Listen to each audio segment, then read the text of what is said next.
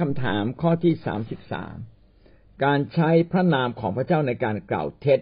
หรือในการหลอกลวง หมายความว่าอย่างไรคำถามถามว่าถ้าเราใช้นามของพระเจ้าเนี่ยไปโกหกเขาเนี่ยได้ไหมหรือไปหลอกคนอื่นเนี่ย ได้ไหมมันหมายถึงอะไรที่เป็นการหลอกแบบไหนเรียกว่าหลอกนะครับ แบบไหนเรียกว่าเป็นการเก่าเท็จ โดยการอ้างพระนามของพระเจ้าคำตอบคืออะไรครับคำตอบก็คือ การกล่าวเท็จและการหลอกลวง โดยใช้พระนามของพระเจ้านี่อธิบายไว้สองประการกอไก่และขอไข่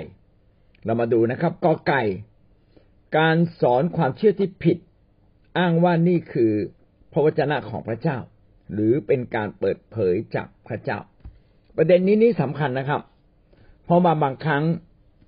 เราเอาความคิดของเราเนี่ย สอดแทรกลงไปในสิ่งที่เราสอน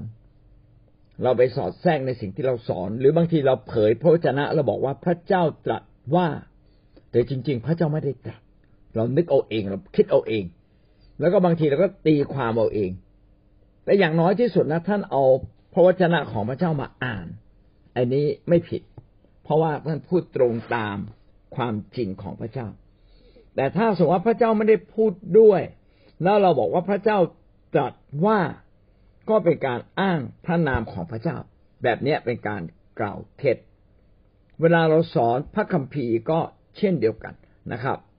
เราต้องสอนความเชื่อที่ถูกต้อง ผู้สอนจะต้องรับผิดชอบต่อสิ่งที่ตนเองสอนมากกว่าคนฟังนะครับ คือผู้ผู้สอนเนี่ยจะต้องใส่ใจ เวลาจะสอนอะไรเนี่ยต้องอศึกษาค้นคว้า มาให้ถูกต้องจริง ๆ ให้เรียบร้อยจริง ๆ ว่านี่คือหลักการและความคิดของพระเจ้า ไม่ใช่สอนตามความนึกคิดและความรู้สึกของตัวเอง แน่นอนนะบางทีเราก็ไม่ได้ถึงกับร้อยเปอร์เซ็นแต่อย่างน้อยต้องสอนถูกต้อง แล้วก็อะไรที่ไม่มั่นใจก็ต้องบอกว่าประเด็นนี้ผมไม่มั่นใจ ประเด็นนี้เป็นสิ่งที่ผมเข้าใจเองนะครับ อันนี้ก็คือการสอนพระวจนะของพระเจ้าอย่างถูกต้อง ถ้าเราสอนความเชื่อที่ผิด อันนี้เราผิดละ เป็นการอ้างนามของพระเจ้า เพื่อไปเก่าเท็จ เช่นมีหลักความเชื่อหลายอย่าง อ้างนามของพระเจ้า แล้วก็สอนบางอย่างถูกบางอย่างผิดแล้วปะปนกันอยู่ในนั้น ก็ทำให้คนเข้าใจว่าไอ้ทุกสักทุกอย่างที่เขาสอนเนี่ยน่าจะถูกต้อง แต่จริง ๆเขาสอนผิด ถ้าเรามีเวลาเราน่าจะมาเรียนเรื่องอ ความลัทธิสอนผิดลัทธิสอนผิดจะทำให้เรารู้ว่า เขาไม่ได้ผิดร้อยเปอร์เซ็นตแต่มันผิดผิดปนกับถูกถูกปนกับผิด มันก็เลยเข้าใจว่าบางอย่างที่เขาสอนผิดเป็นเรื่องที่ถูก ผมก็ยกตัวอย่าง เช่นพยานพระเยโฮวาเนี่ยเขาสอนว่าพระเยซูคริสต์ไม่ใช่พระเจ้า โดยพยายามอ้างคำว่า พระเยซูเป็นแค่พระบุตร ไม่ใช่พระเจ้าหรอก อย่างเงี้ยเป็นต้น แต่ถ้าเราดูพระคัมภีร์ทั้งเล่ม เราจะพบว่าพระเยซูคริสต์แท้จริงนั้น ทรงเป็นองค์พระผู้เป็นเจ้า แม้ชื่อของพระองค์จะใช้ชื่อคำว่าพระบุตรของพระเจ้าก็ตามทีนะครับแล้วก็มนุษย์ก็อาจจะตีความตามแบบความเข้าใจของมนุษย์ แต่แม้ว่าพระองค์จะเป็นพระบุตรของพระเจ้า พระองค์ก็ทรงเป็นพระเจ้าในพระองค์เองร้อยเปอร์เซ็นก็มีคนพูดไว้คำนี้ว่า ลูกเสือ พ่อเสือต่างก็เป็นเสือนะครับ มีความเป็นเสืออยู่ในตัวเอง ดังนั้นการสอนจึงต้องระมัดระวังว่าเราได้สอนความเชื่อที่ผิดไหม หรืออ้างว่าสิ่งที่เราพูดเนี่ยเป็นพระวจนะของพระเจ้า หรือบางทีเราก็เข้าใจผิดว่า สิ่งที่เราได้ยินในใจเป็นการเป็นคำของพระเจ้า ซึ่งบางทีอาจจะไม่ใช่นะครับ แท้จริงพวกเราก็พยายามอธิษฐาน ขอให้เราได้ยินเสียงของพระเจ้า นี่เป็นสิ่งที่สำคัญนะครับ แต่เหนือกว่าการได้ยินเสียงของพระเจ้า ก็คือการที่เรารู้พระวจนะของพระเจ้าด้วย ไม่เช่นนั้น เวลาเราได้ยิน เราก็เข้าใจว่าเนี่ยเสียงพระเจ้า บางทีอาจจะเป็นเสียงของเราเองก็ได้นะครับ เช่นเวลาเราอธิษฐานนะครับมีคนเล่าให้ผมฟังแล้วผมก็รู้สึกแปลกประหลาดดี เขาบอกว่าเนี่ยเขาตั้งใจอดอาหารอธิษฐานหนึ่งวันเต็มๆแต่พอถึงเย็นปั๊บมันหิวมากเลย แล้วก็มีเสียงในใจบอกว่าไปกินข้าวเถอะนะไม่ต้องอธิษฐานก็ได้ ผมก็ว่า เออ เสียงนี้ไม่น่ามาจากพระเจ้านะ ถ้าเราตั้งใจจะอด อยากจะอดอาหารอธิษฐานหนึ่งวันเต็มๆนั่นก็เป็นความตั้งใจอย่างเด็ดเดี่ยว แต่เนี่ยเสียงเนี่ยน่าจะเป็นเสียงมารอยากให้เราหิวเราไปกินข้าว อยากให้เรายอมแพ้มากกว่าไหมเอออย่างนี้เป็นต้นนะ แสดงว่าบางทีการได้ยินเสียงพระเจ้าเสียงนั้นไม่ใช่เสียงพระเจ้าจริง ดังนั้นเราจึงต้องมาตรวจสอบในสิ่งที่พระเจ้าสำแดง และสิ่งที่พระเจ้าพูดกับเรา และบางทีมันพิสูจน์ตอนนั้นไม่ได้ การเวลาจะพิสูจน์ เวลาเราได้ยินอะไรจาก จากพระเจ้าแล้วเราไม่แน่ใจ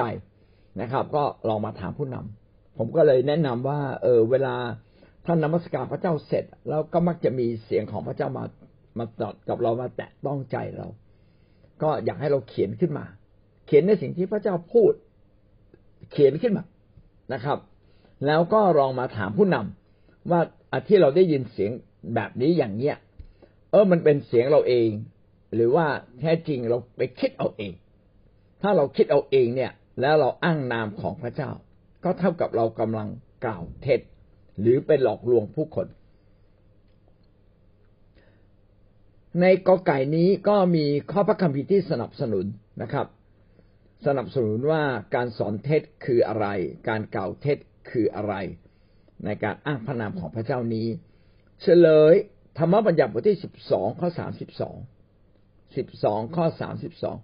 จงพิเคราะห์ดูว่าท่านได้ปฏิบัติตามทุกสิ่ง ซึ่งข้าพเจ้ากำชับ อย่าเพิ่มเติมหรือตัดทอนเลย พระคัมภีร์ในเฉลยธรรมบัญญัติเนี่ยเป็นพระคัมภีร์ที่โมเสสเนี่ยได้มาพูดกับประชาชน ตอนที่เขาอายุร้อยี่สิบปีละแล้วก็อีกไม่นานเขาก็จะถูกรับไปสวรรค์ละเขาก็มาทบทวน เฉลยธรรมบัญญัติก็คือมาทบทวน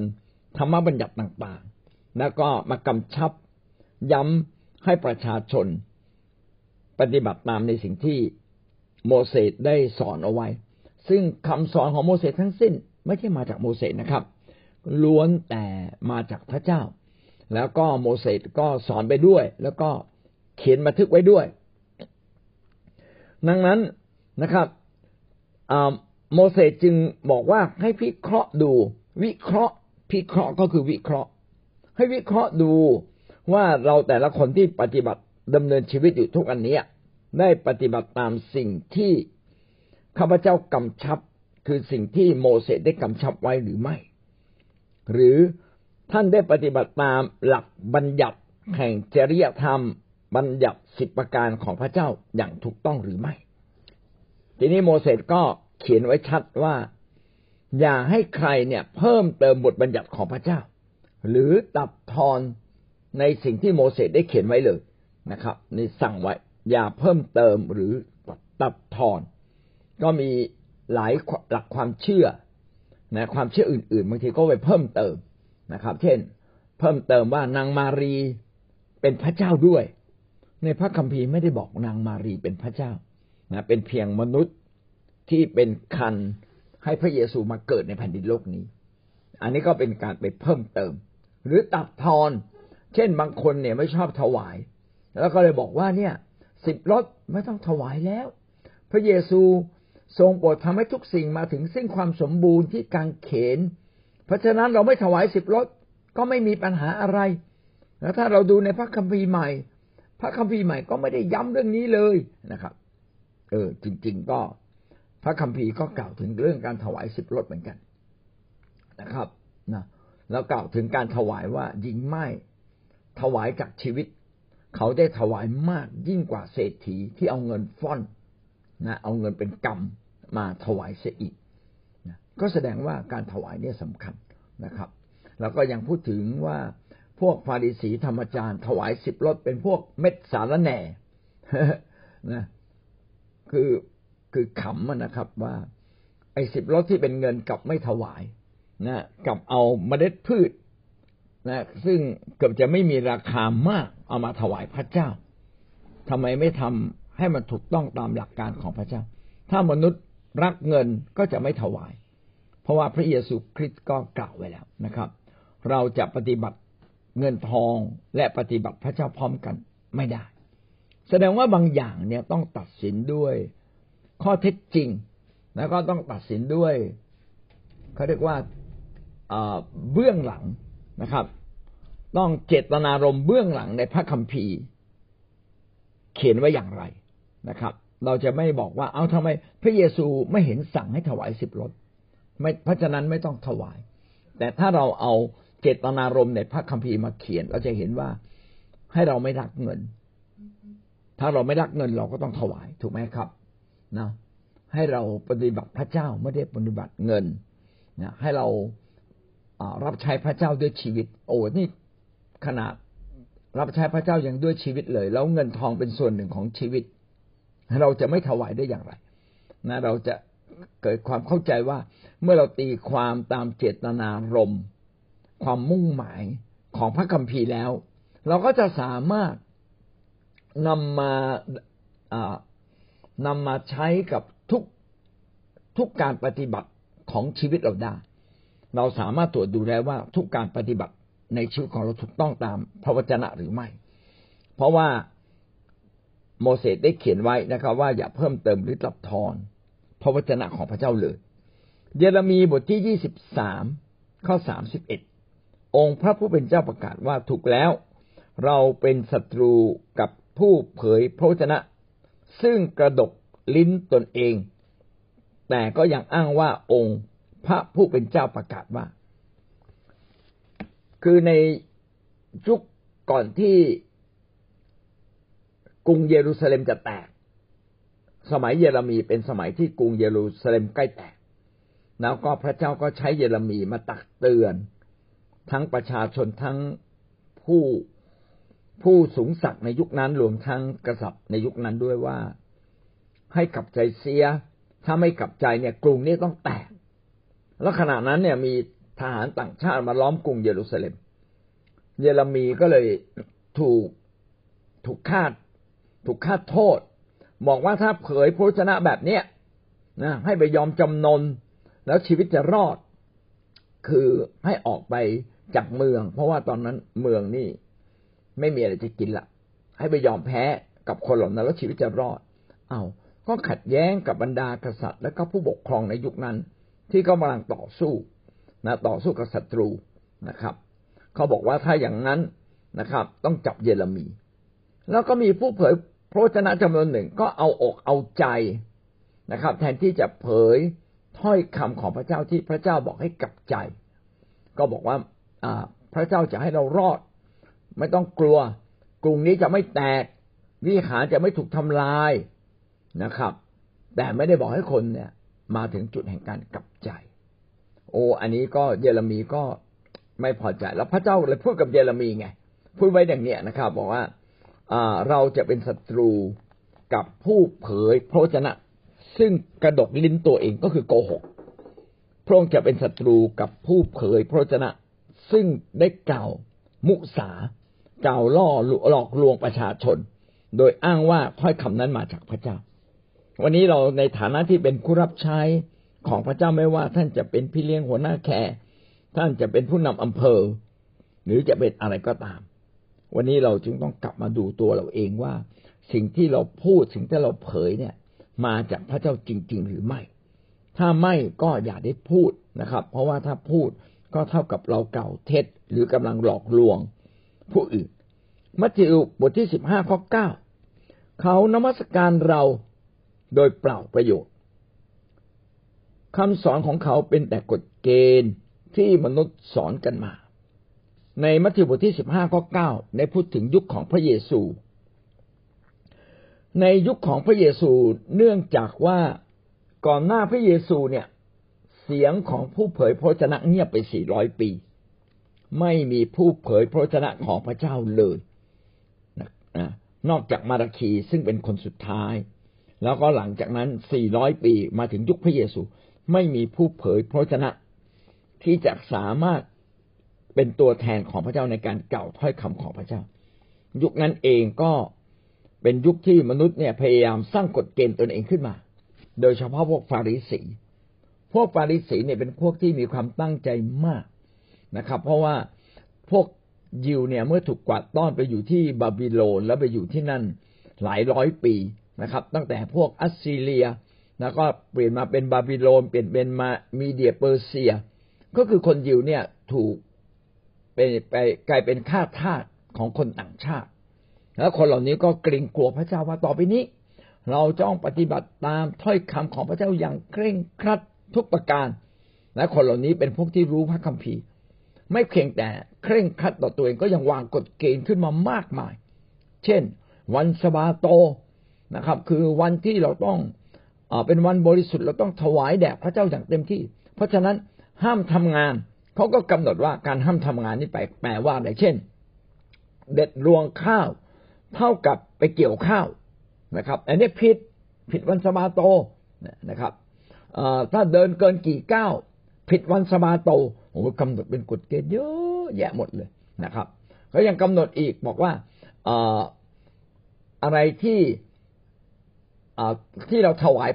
อะไรที่ที่เราอยากถวายถวายพ่อแม่นะครับที่เราอยากถวายพ่อแม่เมื่อเราถวายพระเจ้าก็เท่ากับเราถวายพ่อแม่แล้วอะไรเงี้ยคือไปแปลงความไปแปลงหลักการของพระคัมภีร์เยอะแยะหมดเลย ตั้งเป็นกฎเกณฑ์ของมนุษย์ วิธีล้างมือต้องล้างแบบนี้ เขาไม่ได้ล้างมือแบบเรานะครับ เขาล้างมือแบบต้องกำมือขนาดไหนเทน้ำขนาดเท่าฝาไข่ไก่ไข่ไก่ผ่าซีกแล้วก็มีน้ำหน่อยหนึ่งก็เทลงไปทำตามพิธีกรรม มันเป็นพิธีกรรมนะครับ แล้วพระเจ้าก็เลยว่าว่าคำสอนของเขาเนี่ยเป็นแต่กฎเกณฑ์ที่มนุษย์สอนกันมา